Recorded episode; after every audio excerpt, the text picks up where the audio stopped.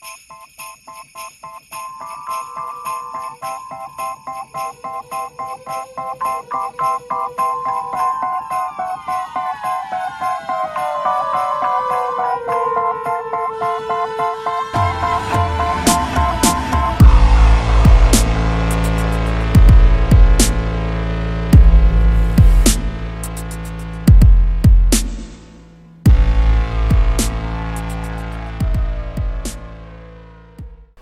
Guys? Welcome to Desolation Radio. It's Dan and Nate. Hiya.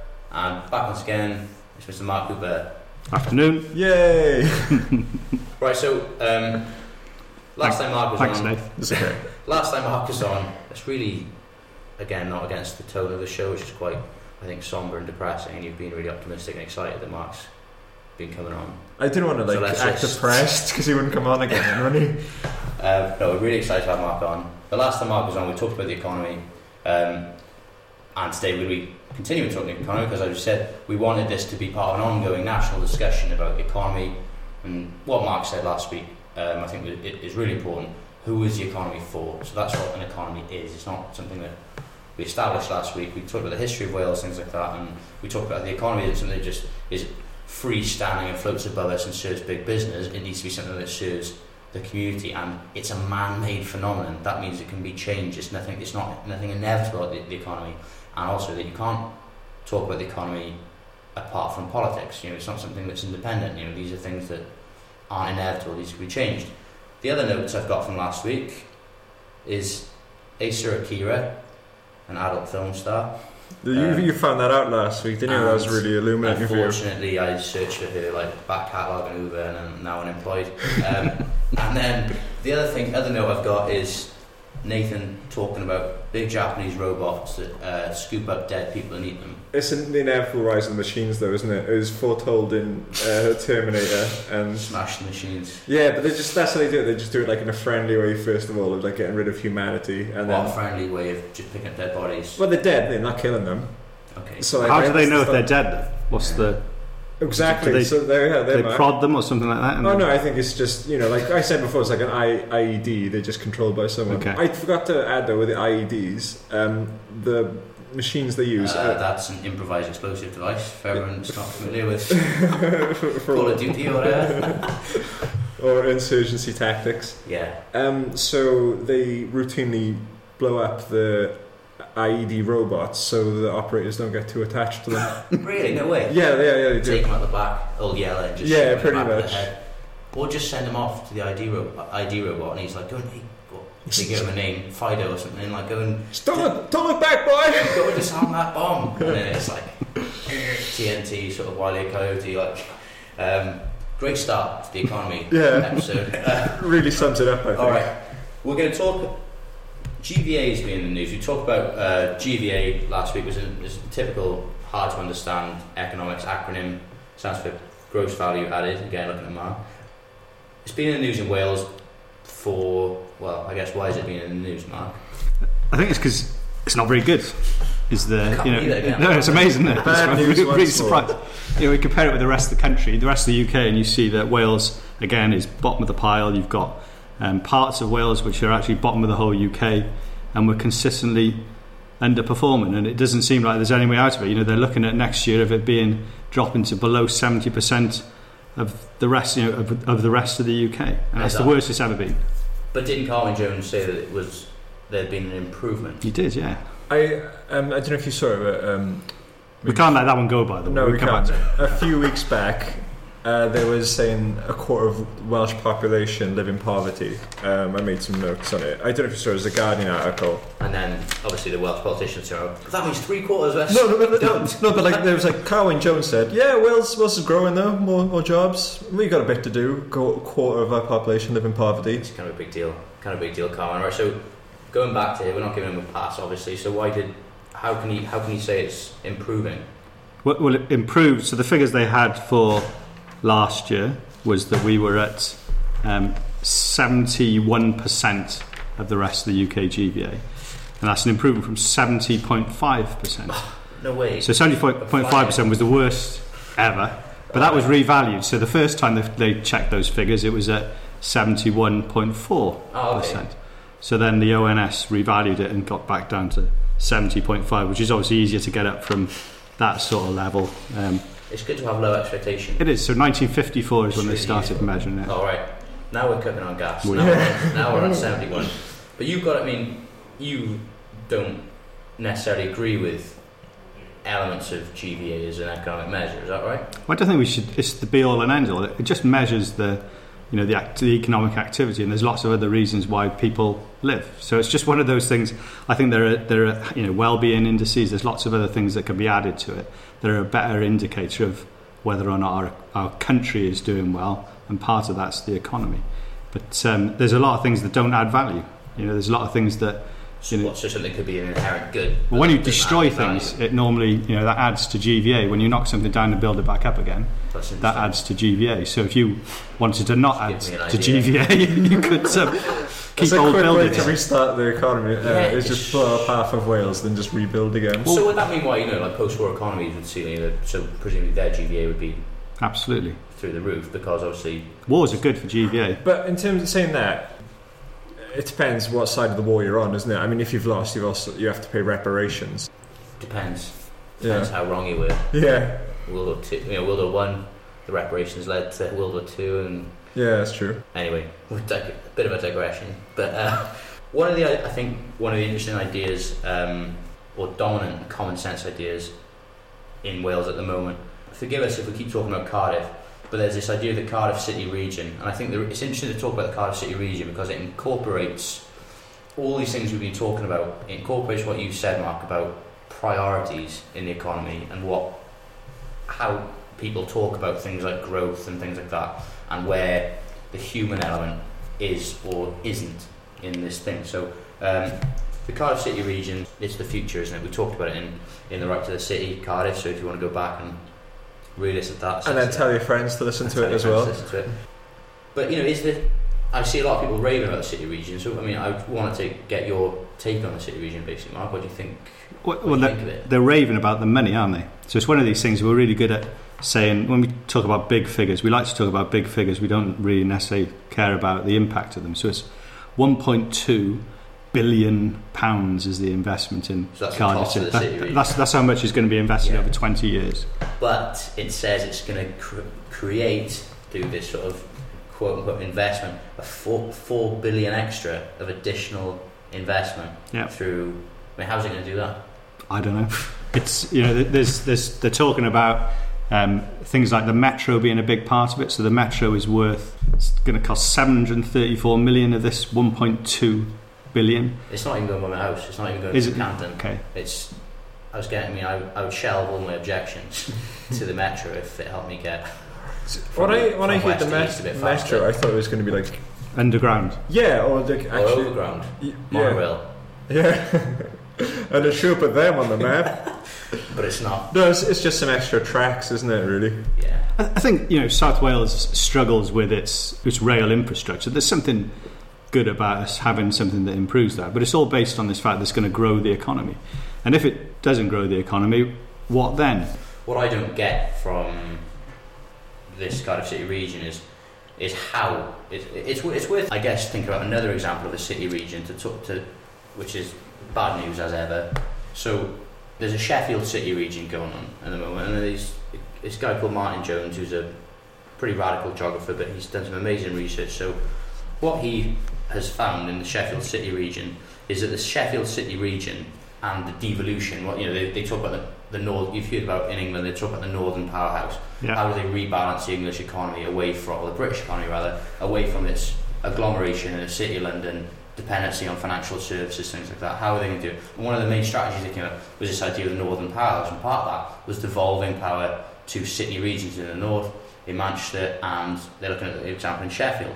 But what they found in the Sheffield City region is that basically devolution to Sheffield and the Sheffield City region and rebalancing the regional economy of Sheffield just isn't compatible with austerity policies and sort of austerity economics. And so they estimated the combined loss of income to the Sheffield City region from local authority and welfare cuts was about 1.1 billion, but the devolution deal amounted to 900 million, like over 30 years. So basically, when they broke the figures down, the city region was actually making a loss. So they've been diddled then. Yeah, absolutely, because it's they're huge headlines, great investment, blah blah blah. But in, so what they're doing, they're giving with one hand and taking away with the other. There's this concept now called devolution of the axe, and so what that means is that cuts are now going to be have to have to be made by local leaders in Sheffield and things like that. They're going to have to take political responsibility for them, and people in central government can turn around and say, "Well, we've given you this city region deal, we've given you this sort of autonomy, and you're the ones that messed up. You're the ones that are making these cuts with the budget." But the small print is always that you, you're making a loss. So with that cautionary tale in mind, it says the Cardiff City region here is is going to bring in 25,000 jobs. But it's also worth noting as well, when we say the Cardiff City region, it's important because the Cardiff City region basically incorporates most of South Wales and the Valley. So it incorporates 10 local authorities. You've got Blaenau Gwent, Bridgend, Caerphilly, Cardiff, Merthyr Tydfil, Monmouthshire, Newport, Rhondda Cynon Taf, Torfaen and the Vale of Glamorgan. That, am I reading the right stats? No, that's the right. They're the ten. They're the ten. But They've know, all put money in, so they've put money in out of their reserves to back this deal. So the logic is the city region is going to, it's just going to boom, presumably. The Cardiff Metro, the new transport line, connects all these places to Cardiff. Most of these places. Most of these places to Cardiff. But they'll connect to Cardiff. See, the way you said it is quite interesting because actually what's happening is that we're in danger of effectively just drawing more people into Cardiff. So if, there, if there's any wealth to be created, it's going to be created in Cardiff. I think you, you can just sense if you start talking to people, they will just get straight into it. Cardiff, Cardiff, Cardiff. Car- It's coming into Cardiff, jobs in Cardiff, people will be able to commute into Cardiff. If there's wealth created in Cardiff, it ain't going anywhere. You know, wealth is really, really sticky. yeah. So you may get the jobs that they've, you know, people have got there. So there'll be some wages that go back outside of um, Cardiff, but it won't be wealth. The wealth will stick in Cardiff. The wealth, you know, any wealth that's there. And I, I think there's a massive risk that we're going to become more unequal as a result of the city region project than the other way around. And, and that, in today's day and age, I think that's the biggest mistake. It, it could get even worse insofar as what if Cardiff doesn't even get this growth? Then actually all these local authorities have put their hands in their pockets That's interesting. when they can't afford it, arguably, and put that for what's going to happen in Cardiff. It's, it could even be even worse than that. So the the UK government may put some GVA, we're back to GVA targets on top of this deal. So they'll say Oh, we want you to hit GVA over plan. We, we don't do that. You've, we've already seen that we've, we're below it, and you look at the region as well in terms of its performance, particularly some areas, Blaenau Gwent, you know, RCT. Yeah, it's not in the city region, but yeah, absolutely. No, it's, yeah. it's really, it was the lowest ones in the GVA. Yeah. Those, those two Blaenau Gwent and It's uh, you know it's a, it's a massive issue, and if they don't achieve it, and let's just suggest that the UK government withhold some of that cash, Because you're not hitting the targets or whatever. wh- what happens then? Not from what you said, we knock. My plan is we knock down buildings and then, mm-hmm. and then build, We build, start a war. build them back up. Yeah, But but so that could so the consequences could be that we have a mass. You know, it could be just about rebuilding. construction boom is places. always good for a bubble, isn't it? Yeah, But and it's also good for construction companies. would they be local construction companies? Right? Do you know some? Doubt, Some would be. doubt you get like um, big ones like Willmott Dixon. I think they're based in London, maybe. And you know they do a lot of stuff in Wales, a lot of hospitals. You know you'll have like a, s- um, a lot of certain construction companies will stick to certain things. Yeah. I mean you may get like a spillover in terms of local subcontractors. Yeah. But subcontractors don't make all the profit either, do they? No, so the no. money You know. could, if it's infrastructure projects. I mean, who's providing? Who's building the metro? So it's, yeah, it's all four foreign companies are the people who've come to offer to build Well, the who, metro. who owns who owns um, First Great Western? There's like a It's- fallback. Or no, the- Arriva. Sorry, it's um, a German company. Yeah, the German state. Um, Yeah.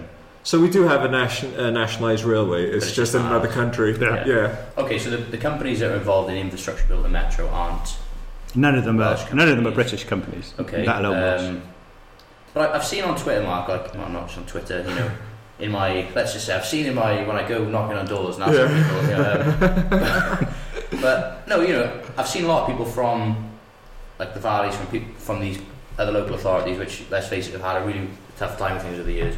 They're very excited by the city region deal, and I've seen you would be arguing with them on Twitter because it seems they, I think they think that you're pouring cold water over a, a potential brilliant idea, but it seems. I mean, I don't see anywhere in these in these blueprints how, as you said, how is wealth going to flow back out to these valleys? But the other thing, so I think you're talking about councillors, so council leaders who've said, chief executives of councils who've said this is a good thing. It's not actually the people who live there, because I don't think most of the people in most of the local authorities know anything about the city deal. Okay. There was Radio Wales did a um, an interview, did a pop. Um, I know they're a competitor of yours, if you don't mind me. Yeah, Um, so, so Radio Wales, and they did some vox pop, and they asked people in Pontypridd, tell me about the city region. They said, well, Cardiff, yeah, that's where the rugby is. It's where this is. None of them knew anything about the city region deal. So there's no democratic mandate for this. So if you're sitting there as a councillor, you know, it wasn't in anybody's manifestos before the council elections last time round, and they've all said they're going to do this deal. What I think is going to be interesting now is some individual councillors start saying, actually, this isn't good. You know, there's talk of Cardiff, some Cardiff councillors starting to say, is this the right thing for us to do? Is it good for us to put our reserves into this project? You know, there's no democrat. So one of the things that a lot of people talk, should there be an elected mayor? Now that would be at least somebody who, if it all went wrong, you could go, oi, yeah. Boris, look, like, like, Yeah. you know, you're not, you're the man who we're gonna or woman Lynch. who we're gonna Lynch. we're gonna speak to. but there's nobody there, so there's no, you know, this is the other thing, and I think this just gets glossed over. The mandate for this is is really weak.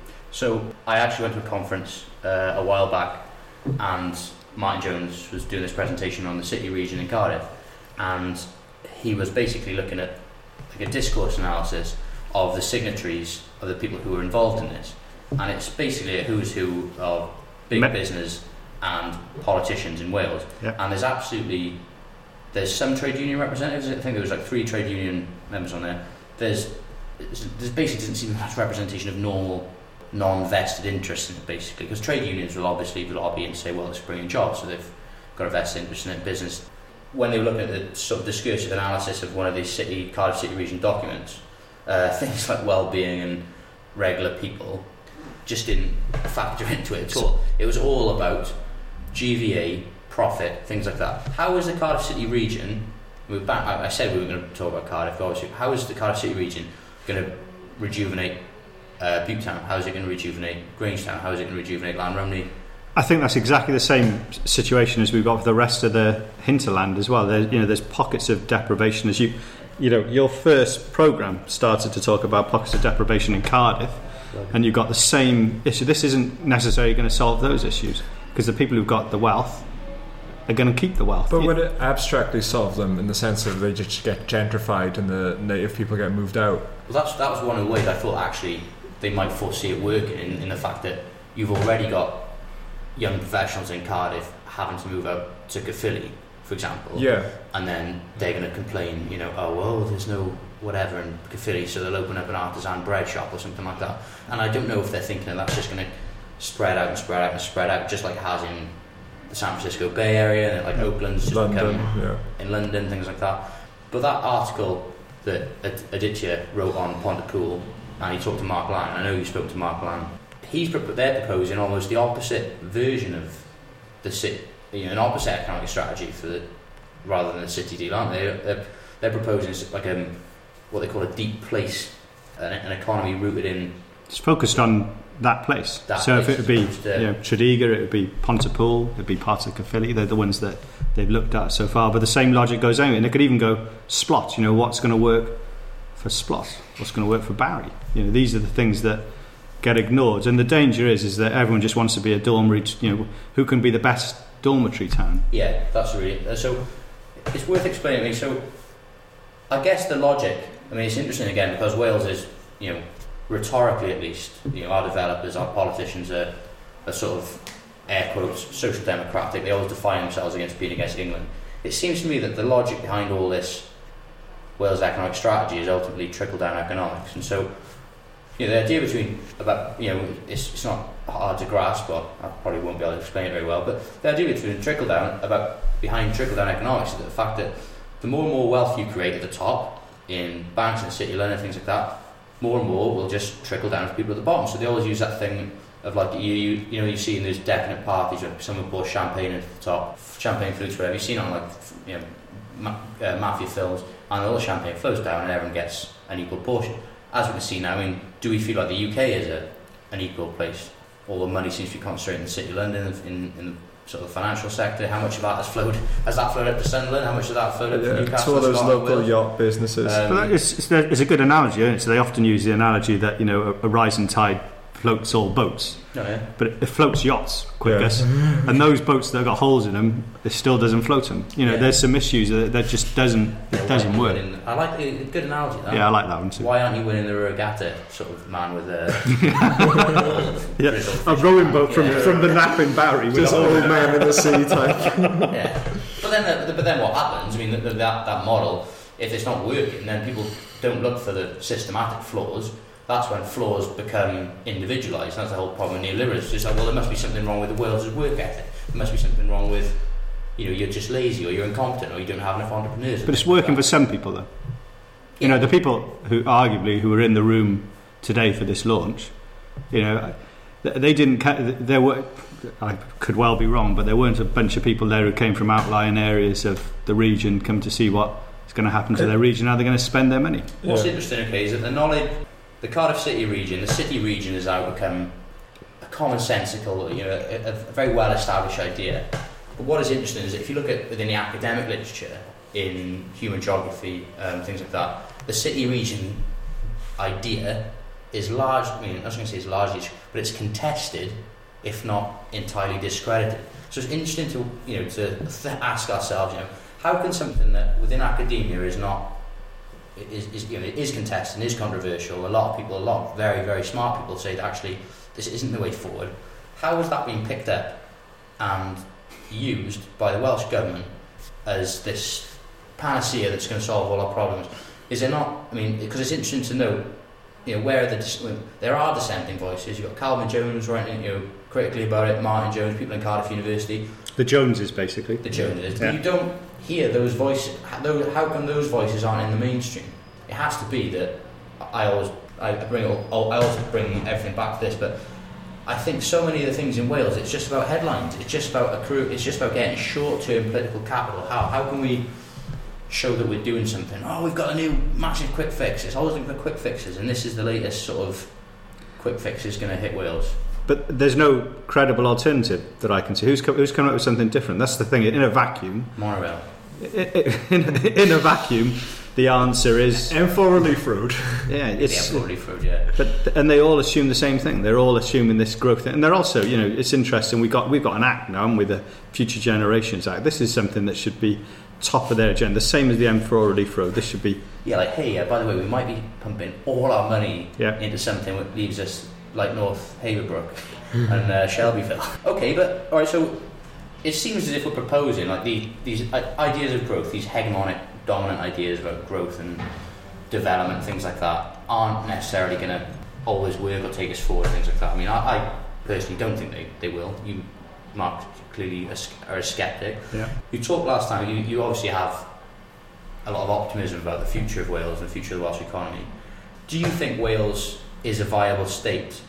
Like in the, I mean, we talked about independence, the idea of you could Wales be independent, and one of the one of the main objections to Welsh independence. I mean, we, we are going to do a separate issue on independence. But, uh, don't worry. But one of the main objections is always Wales is too poor, and I think that if GDP isn't and GVA aren't the right, if, if you're using those measures, then I guess Wales is Well, a poor country. but not you know we talked about in the last one. You know, comparatively, we're not that poor. There are lots of countries that are viable states that are a lot poorer, even on those measures, than we are in Wales. So I, I think that's that's just an easy bunkum Yeah, answer, and, and all that is is comparing us with the re- you know the, the rest of England. Well, not even the rest of England. It's comparing us with London and the southeast. Yeah, which isn't a But- ridiculous comparison. Yeah, and if some if you want to go and live there, crack on. You know, there's a lot of people who have lived there and they've decided that they want to come back and live somewhere else, and I think that says something about why it's viable. I think there's a, a separate question that if we take the maths as it is now and just don't change anything, then I, I think we've got a, we've got a real problem in Wales in terms of just taking the, the model from the UK and just cutting off the bits of it that are Wales and, and using that in Wales, and I think then we then we'd struggle. But that then says, well, let's do something different. You know, I'd spoken to people this week about you know, what's the reset button. What are the things that we care about in Okay. Wales? It's the societal issues that are the important Yeah. issue. It's not the the economics comes afterwards. But what sort of a country do you want to be? What sort of society do you want to be? They're the things that, that I think matter. So if you, I mean, we're getting now into what we, you know, the future. What is the alternative? Um, some people have talked about there's a there's an, an, uh, a bit of a movement in economics at the moment, which is calling for degrowth, which is basically saying that economies don't actually keep need to they don't need to keep growing and growing and growing because you're not going to achieve an, you're not going to achieve equality that way. Who are they growing for? Exactly. The people who make you know the people with the oh, this is a this is capital begetting more capital. So the people who've got the most capital are just getting more and more and more of it, and it's being dragged down from people who haven't. So if you take degrowth, what you're doing is actually challenging that mod. There, will be a lot. There's a hell of a lot of fight back against it. You know, I've of been. Course. If you look at terms, you see it in the press all the time. They, they criticise people who don't have a credible economic plan. What mm. that means, and if you decode that, that basically means big business won't like it. Yeah, it's as simple as that. So trying to beat that and beat the press that you've got, you know, and we we hear it all the time, and I think that's so. A degrowth economy would just mean, you know, let's say, a future Wales, an abstract idea of a future Wales. We rip up like the model of the city, the city region. We, rip up this like trickle down thing and say, well, actually, we're not to we're not going to be obsessed with our GVA or GDP things like that. We're going to instead focus on well, societal issues like education and things like that, things you said, which don't necessarily always add value in, in terms of and making use making use of the infrastructure that we've that we've got as well. You know, some of these things already work, and we're, but we're, we're, it's important for for economic growth purposes that we keep rebuilding and re, you know changing things, and sometimes you know things don't necessarily need all that change. Another idea um, that I saw Calvin Jones speak about. Um, again, we're talking about just so to clarify, we are talking about this like utopian future yeah. in Wales. I may or may not be president, um, but you know, there's, you talk about renewables and how you know one of the greatest assets. I don't. I hesitate to word that, use that word assets because it always seems you can. What can we monetize? What can we you know, turn a profit with? But You know, but is that something that we could use in the future? Could we? How could we use our natural resources to how can we harness it to, to, to benefit society? So, so I think you've got to defer to experts in some regards, and you speak to experts who understand renewables, and they say Wales could be a country that it just relies on renew, renewables and without nuclear. You know, this is a big thing. At the, you know, we've got a new nuclear power station planned for Anglesey. We've got you know, bizarrely yes. something just yeah, uh, it was jobs. See, we, yeah. which, yeah. maybe we'll, yeah, jobs, jobs, jobs. But we've got one the other side of the Severn with the you know the second highest tidal range in the world lapping at the side of it, and we're building Hinkley Point less there as well. Does anyone know if there is like a contingency plan if the thing on Anglesey goes off? Do we just like blow up the, the bridge? Well, I spoke to somebody the other day. He used to live in Trasburn, grew up in Trasburn. Yeah. And he um, the guy with three eyes. so, so, so, no, no. Um, anyway, and he, he was saying that when he was a kid, they used to send around these these notices saying if there's a if there's an accident, um, this is what you need to do, and it was like concentric circles around the plant. And this one concentric circle went through their house. So in the back parlour, you were dead. In the front room, you were all right. So he said, my mum used to say to me, whatever you do, if there's a, if the klaxon goes off, we've all just got to get in the front room and we'll be all right. drop and roll. Yeah, and, you have, uh, nuclear, and you'd be fine. Yeah, nuclear fallout. I think my th- thing would have been to just we just blow the bridges and just say I'm really sorry, Anglesey. But yeah, you know, I mean, I like Anglesey as well, but I mean, I like that would be my preferred. Be forever remembered as you know, as the nice sacrifice. Place. You know, your president, presidential election competition yeah, is struggling at the yeah, first. Like, I'd, uh, I'd, uh, I'd, small print. I'd throw a lizard into the nuclear fallout in the hopes to get a super weapon in the form of Godzilla. That's, that's a good idea. That is so. As your vice you've given this thought, haven't you? yeah, so the policy document. Point, point one is like housing. Point two is you know like health service, and then point three is like just Godzilla contingency plan if Anglesey, if the nuclear thing goes off in Anglesey, um, would just say, it gets very sort of Doctor Strange look. Another alternative, I mean, because we've got, I mean, we talked briefly about it uh, last week, the idea that we did say the jobs aren't the future, but we said that what's going to happen, I mean, is it possible in the future for all of us to have jobs with increasing automation, increasingly, you know, a lot of the jobs that we're going to, a lot of the jobs that are in, uh, that are present in our, in our society if we're going to be honest, are what David Graeber calls bullshit jobs, and that they, Mm. they don't add anything to society. They've just been created to purely just to they don't have any societal function. Uh, basically, if they were taken away, if this these whole industries were taken away, um, nothing would there would be no one would notice any different. They're there to With- sustain. Just to clarify, when he did say bullshit jobs, he referred to things like um, advertising agencies, not perhaps like the lower paid things. He made a point of saying, like, you know, if every dock worker or bin man, or if any of those jobs went missing, you'd have like a societal would, breakdown. Yeah. just like in Cardiff, when the um, they've obviously cut all the you know that you see in Cardiff. Yeah. people. Um, one of the interesting things is um, you'll see like sort of snobbish people say, "Oh well, what you think bin men should be paid as much as so and so." You know, they they use like doctors and things like that, and you will say, "Well, you." Uh, cut jobs. You know, who are the first people that would complain? Um, the first people that would be sticking up for the bin men if they went on strike will be doctors because they know that you need you need you know as soon as the bin men sort of go, the, the vital service they provide, sanitation starts. The city becomes filthy. People start getting sick. So you know, th- these are things that are important. But as what he's basically saying is that you know a lot of the jobs, if you think of them objectively, if you've taken away from society. They're not going to. Act, they don't actually add any benefit. The So- jobs that are going to create in the city region, would it'd be interesting to know what benefit they're going to add to our society. But are we moving towards? I mean, there's a lot of sort of sociological literature, which is and economic stuff, which is thinking about a future whereby we have to accept that not everyone can have a job because there's just not enough jobs to go around. I mean, automation just renders most of these jobs. Well, I, I, th- I think that's a real issue. And I asked the question today of this illustrious panel as to what. So they're creating these 25,000 net new jobs with this city region project. That's how many they expect to do. And I, I asked, did, have you taken account any account for automation, um, artificial intelligence, driverless cars, things that are going to Yeah, perhaps or arguably change the job market? And they said, we thought about it and we don't think it's an issue. But because So, I've thought about it and I've just decided that the just future said it, happen. give it a thought, don't care. yeah, they, they may have given it Yeah. longer. Go on. But because now, like, um, we are on the verge of a second industrial age in the terms of you know robotics and more things being more computerized, taken over. Yeah, absolutely. And with that is, like we we're saying, is that the fallout of that is things don't need to be done by people anymore. People don't necessarily need to work five days a week. Or No. doing radio, bro- you know, you could have people asking questions on a radio show, and it could be a it could be a robot. Yeah, I mean, no, Na- Nathan's thing just burst out. But you said that. I mean, like when um, robots are trained to do stuff, they can just and as soon as they're programmed to do it um, correctly, then they do it out, out do humans and everything. You've got Deep Blue, the chess playing robot. Yeah. It was just as soon as that was made. Yep, done. Can't be beaten at chess. They even had one in Jeopardy. Just wiped wiped the floor with everyone. really? Yeah, wiped the floor with everyone in Jeopardy. Now nobody Damn watches robots. it.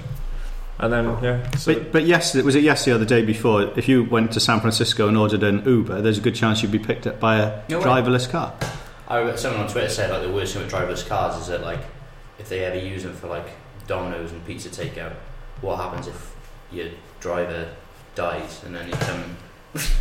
I don't know why he'd be in the car actually, but you know this idea that you know the driver would turn up dead, but you'd have a pizza and it'd be anyway that's neither here nor there. But you're right. There's there's you know automation is increasingly making. If you look at the front end of uh, telemarketing, your banks, everything's increasingly replaced by uh, robots. Not all of it is obviously in the not all of it is customer friendly. Not all of it is a lot. Most of it, uh, let's be honest, is driven by capitalism. Therefore, it's, it's cost saving, isn't it? But how the issue is how do we harness these new developments? Like you were saying, Nathan, we are on the verge of an, another industrial revolution. I didn't think we end up talking about the rise of the robots today, but I'm I was, try- I was trying to like put it of the in. machines. I've been trying to put it in for But all our episodes. But I mean, we that has to factor into any future economic strategy. But how? But not in the not in this city region strategy. no. So they actually think so. There's a there's It's gonna be like a medieval town Cardiff, isn't it? It's just, that's that's the idea. It's just as its own. everything develops around by it into like the future. Just like keep Cardiff as it is. You know, but, but that's not a bad thing in some ways.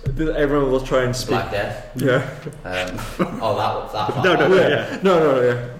Trebuchet's like lobbing cows into the city when he. But it doesn't. It doesn't matter. You know, there's a lot. There's a historic argument to say that we've set, we've been here before. You know, when agriculture was automated, when we've had you know the, industri- the first industrial revolution, they all said they'd lose jobs. Well, And- Luddites, that's right. Yeah, yeah, and and actually new jobs were created. Yeah, Were some of them bullshit jobs? Yeah. Yes. definitely.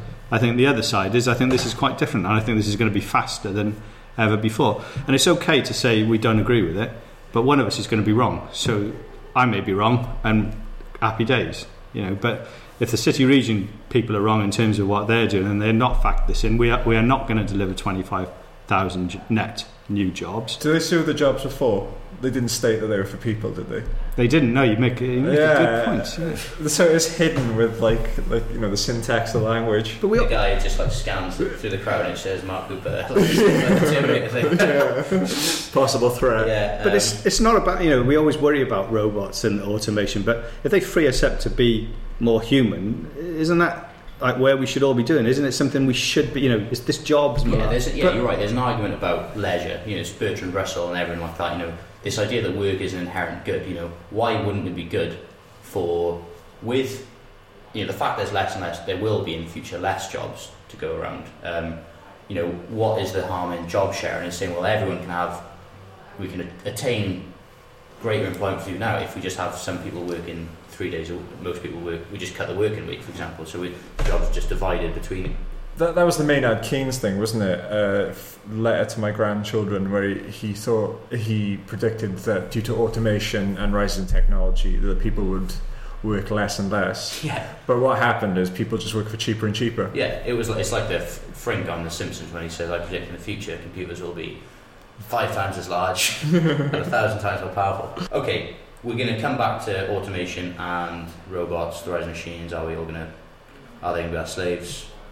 Or You're, cut, you're cutting us off, aren't you? You got We were enjoying this. No, no, no. one. There's a point. There's a point called the singularity. At which point, if robots or anything computerized reaches a point of consciousness, then we're done. Then we're done. We are finished. Yeah. Interesting. Did you see that? Is it Ex Machina or Ex? Ex Machina is brilliant. What yeah. film? What film? Anyway, Yeah. Anyone looking for Christmas presents for you know? um, that is a phenomenal. Apart from the box set of the Desolation Yes, Radio absolutely. podcast. Yeah. Um, you spoke earlier, Mark, about you know, thinking about this future of what could what Wales could be. I, I remember, a, a few years back.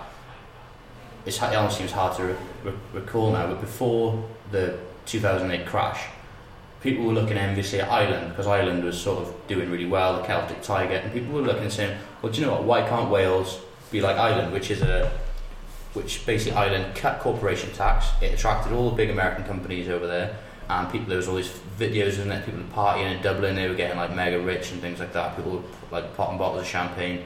I remember a lot of people in Wales at the time were like, "Wow, oh, why can't we do that? Why can't we?" You know, and now that's sort of gone and Ireland's essentially collapsed. And incidentally, one of the uh, Shane from Boyzone went bankrupt. Such sad news. But he invested all his money in prop in the property market because, I mean, because to be fair to him at the time, people were it was like, well, this will never ever You are well read, Mike, aren't you? honour boy, boy bands because I'm now I'm now too old even to be the oldest weird member of the boy band because there's always there was always there was Mikey in Boyzone who was like their uncle or something who was he was well old isn't he and they were like what, what's that guy doing in the band is it, Boys, boys, I just got divorced. Can you, can you get me in on this? Mike or something? They're like that guy's 40 but like anyway but now I think I'm, I wouldn't even you know uh, anyway that's pretty try I don't want to start crying Which is why we haven't got a desolation boy band. What yet. do you think about um, what do you think about that idea? This idea that Wales could be like this, you know, it's low corporation tax, is sort of a future Welsh state based on that old idea of I, I think this is. I think it's really, and this goes back to the point of what sort of a country do we want to be when it comes to it? Because I wonder whether, actually, you know, when we're talking about low corporation tax, what we are actually doing is transferring the public money yeah, to corporations, as we touched on last week. With and and I and you know that that concerns me greatly, and it also I think devalues us as a as a country as well. So I wonder whether you know we can't I can't change how much tax I pay. It's a it's a formula. It gives me you know the answer is the answer, and you know I wonder whether there's more of a, an opportunity for Wales to be the first fair tax country. So it's people who pay their you know tax tax needs to be fair for it to be something that people will pay. It can't be unfair tax. So I'm not someone who would suggest it needs to be really high.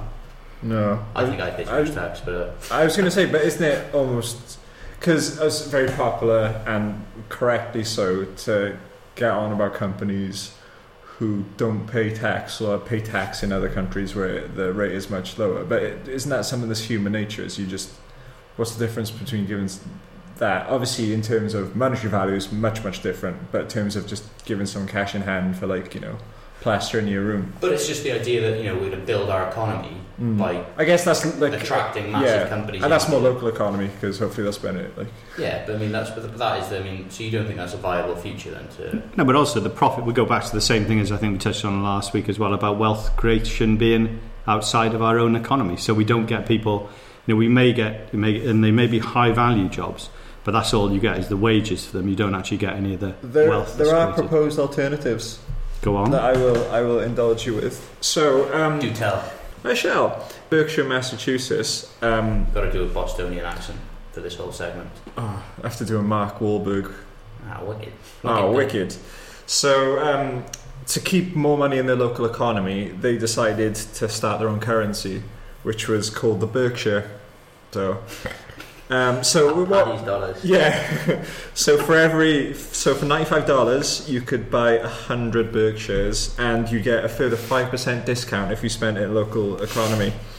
But so the drawbacks to that were it only really worked if the, the products they were selling you know could be sourced locally or were made Sure. from local things because otherwise you know it's at the end of a chain so you're just buying something that's perhaps national like you know you can't sell blu-rays a bit cheaper but so you know I like similar things would be in the UK would be like in Brixton they've got pounds Bristol's pounds and you know same they've got Cam uh, Cambrian Cambrian pounds as well Okay.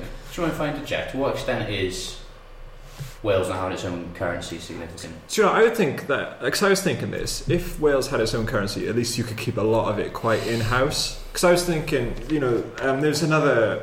We're Uh, off. We're off expert mode now. Just We are off, we're off like just crazy idea, you know, we're off when, you know. So in there's another place in Austria after World War One, a place called Wargel or Virgil, I guess. quite It's a W. name. It is, isn't it? So they had a problem with 30% of the population was unemployed. So the mayor of Virgil decided to take the entire treasury, um, town's treasury of 40,000 Aus- Austrian shillings and put into local savings, and they created their own. I just keep thinking about Simpsons things. That's like when Quimby was like, "I propose running for mayor in, a new, in another town, and then once I'm there, I'll send for the rest."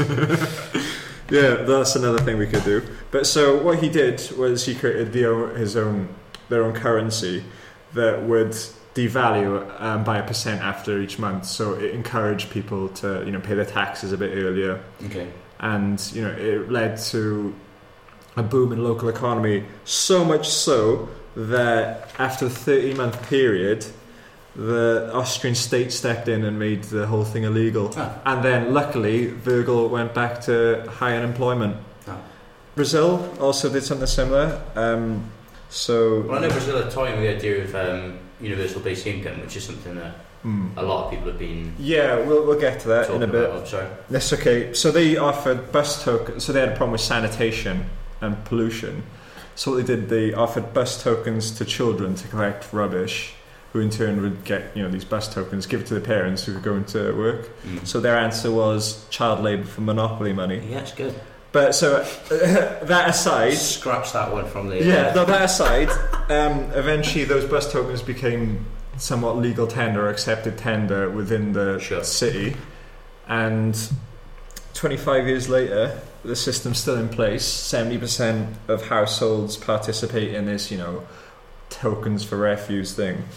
And um, it's led to the UN pointing, pointing to it as an example of successful urban development. Interesting. So if Wales did maybe have its own income, would cause a lot of um, money to keep circulating in Wales. It's, velocity of money is as important as the amount of money as well, if not more Yeah. important, just to get it moving within a local area. But it, a lot of the money for we're a very extractive economy. I know we touched on that Yeah. last time. Yeah, the money Flows just out. just flies straight out at the moment. So, do you want to talk about universal basic income, or should Yeah. we we'll leave it for this week? We could touch upon it. So UBI is this idea. It goes back to as far as well, Thomas Paine. So basically, the state gives everyone a, yeah a certain amount of money to not each Spain, it was individual. He's an he's sort of had anarchist inclinations. Was he? Spain did. Oh, I didn't know that. However, uh, the universal basic in- income almost got implemented in, in the Nixon administration. Interesting. Yeah, So basically, this idea of uh, universal basic income, it's does what it says in the tin, right? So it's to give all citizens a modest yet unconditional income and let them top it up at will with income from other sources. So it's the idea that say, let's say once we hit age of 18, instead of having a, it would replace the benefit system, wouldn't it? So instead, you know, Green Party proposed it last election. In So their it's proposed to replace the benefit system. Obviously, you know, benefits uh, benefits claims in Wales are, are high. We've got a problem with unemployment, uh, although the statistics are frequently massaged to say that we don't, but we do. So it's proposed to just instead of having a benefit system, you just say once you hit 18, you have access to let's say the minimum amount would be worked out. Let's say 14,000 pound. I would say at the moment, um, minimum amount to live on that you would need, and you wouldn't have any benefits and things like that. Obviously, you have to it has to work in tandem with a strong welfare state and the NHS and things like that. Uh, but what that does, one of the philosophical arguments behind it goes back to this idea of work. Is work inherent good? And it's what it's saying. One of the guys who created it is this guy, Philippe Van Parijs. And he is obviously one of those guys I think has just given up on changing the system completely.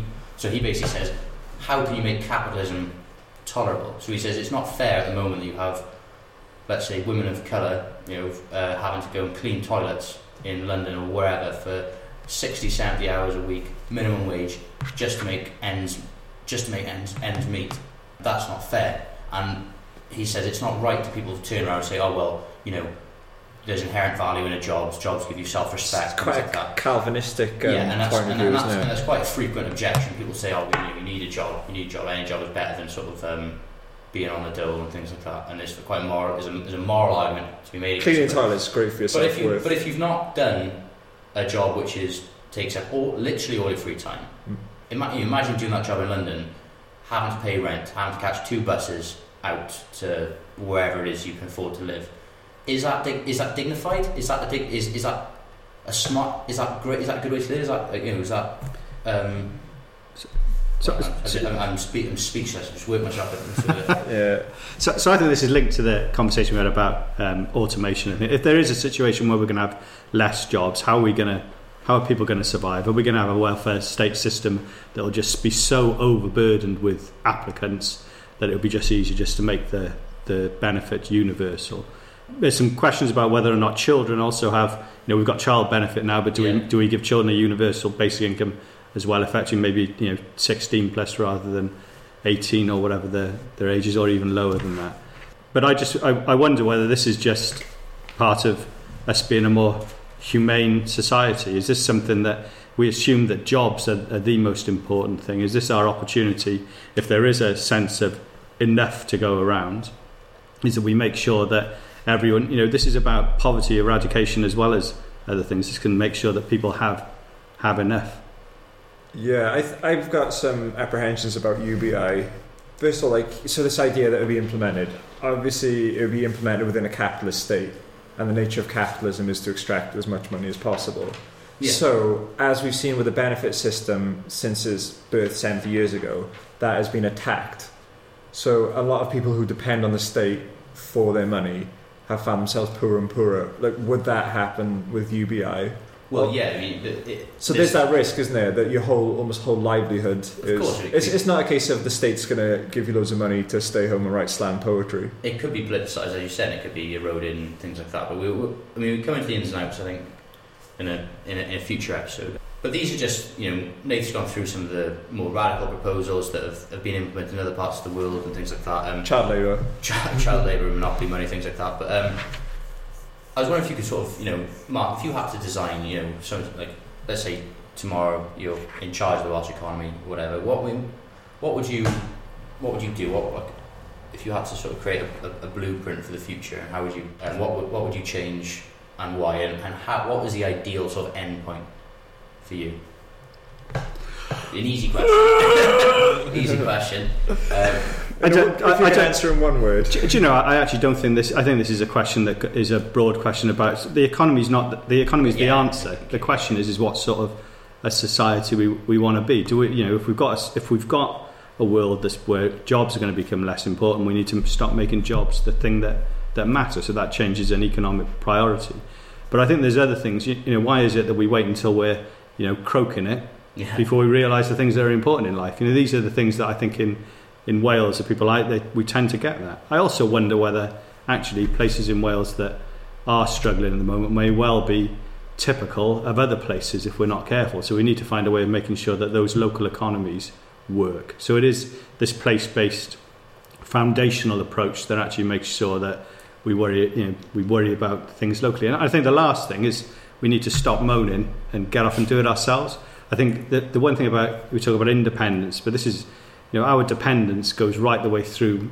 I think our society. We wait for somebody else to say yes before we get off our backside and do it. Mm-hmm. So this is a situation. I think we need to change that f- from the top, and I think we need to let that permeate. That may seem quite tough for a lot of people. You know, it might mean a smaller state, for example. Which is, you know, that would go against sort of the tradition in Wales Yeah. of the, the state having, as you said last week, a, a massive, a, a, a much bigger hand in economic development than it does in, in other countries. But as we started this, it hasn't really achieved it. You know, whoever forget about who's in power at the moment. That's just, I think that's just the point scoring to some extent. But you know, our state being that involved hasn't hasn't done the required thing. We're still at seventy percent of the GVA, their target, not ours, of uh, the rest of the country. Thank you very much, Mark. Is there anyone you'd like to do a shout out to again? Well, I, I didn't do one last time to Scott, so you can I'd take that one back. Um, but someone with a, a namesake, uh, Mike Scott, who works with me at IndyCube, it's a shout out to him and to get him on the programme up, at Mike? some point in the future. I'm gonna give a shout out to The Last Guardian, which is uh, a really good computer game. It's just come out for PS4. Honestly, it's brilliant. I was Our just sponsor this week. yeah, sponsor. So if you're stuck for a Christmas present this year, and you know, go get it. Or just get it for yourself. Get yourself Get for yourself. Christmas. Uh, who would I like to shout? Obviously, shout out to Graham. Um, hasn't, as far away, hasn't flushed anything out of the toilet. Uh, But you found other people who have. Um, so last week, we, you know, the, the sort of question of the epoch is, do you flush food waste down the toilet? And we've had some people who shall remain nameless have already sort of In this room. I would say this. uh, I mean, the, the idea that people flush food waste down the toilet has been one of the biggest single dents in my confidence about the future Welsh, of future Welsh Just to bring it back. Because I was just like, well, you know, I'm really optimistic about the future. Blah, blah, we can change. And I, you know, people start messaging saying, hey, guess what? I flush food waste down the toilet. And it's like, well, you know what? You people are animals, and I want no more. I want nothing else to do. I want to give a shout out to Mr. Huw. So Mr. Huw is a Welsh uh, speaking well, artist, you know, he's a musician. His album is I can't pronounce it. I Can't pronounce it. Also in Welsh, can't understand it. It's that good. it's absolutely fantastic. If you get a chance, uh, listen to it. I think that's it. Yeah. This is the last show before Christmas. Um, we want to say thanks so much for everyone that's helped us out so far. We've been sort of overwhelmed by how much, how, how positive people have been, how supportive you've all been. Everyone's been chipping in, you know, messaging us, asking to help, asking for my number, things like that. Uh, T- telling us the sound quality's bad. Tell us the sound We've got a new bad. mic now, We've got so a new mic which is like looks like a huge sort of phallus on the table. We'll put a picture on Twitter later, but um, hopefully we're going to go from strength to strength uh, next year. Thanks to thank you all so much for Everyone who's retweeted, for bumped listening, us, who's retweeted and bumped us. It really means a lot. told friends. So, Merry Christmas to all our listeners. Yeah, Merry Christmas all, and have a happy New Year. Where we'll be back. So, we'll be back in, I guess, three weeks' time, maybe. So, Depends how uh, how hard we party. how hard we party over Christmas. Yeah. Right. Okay, thanks so much. Bye. Bye. Bye. The following advertisement is intended for Jim Booney only. It's free. Real estate. We're giving you land. It's free. We're giving you a house. It's real estate. Free. it's a free house for you, Jim. This is free real estate. well, you got to bring furniture, but the house is free. Two bedrooms, no rugs. It's free. You unlock the door to your free house. We got you the real estate. It's a two bedroom house. It's free. It's got a pool in the back. I'm not carrying this around all day. It's for your house. Free real estate. I'll pee my pants. Jim, come get your damn land. It's a free house. Jim, I got real estate. Jim, to get better than this. Jim. The house is free. Jim. The house is free. It's a free house. It's free real estate.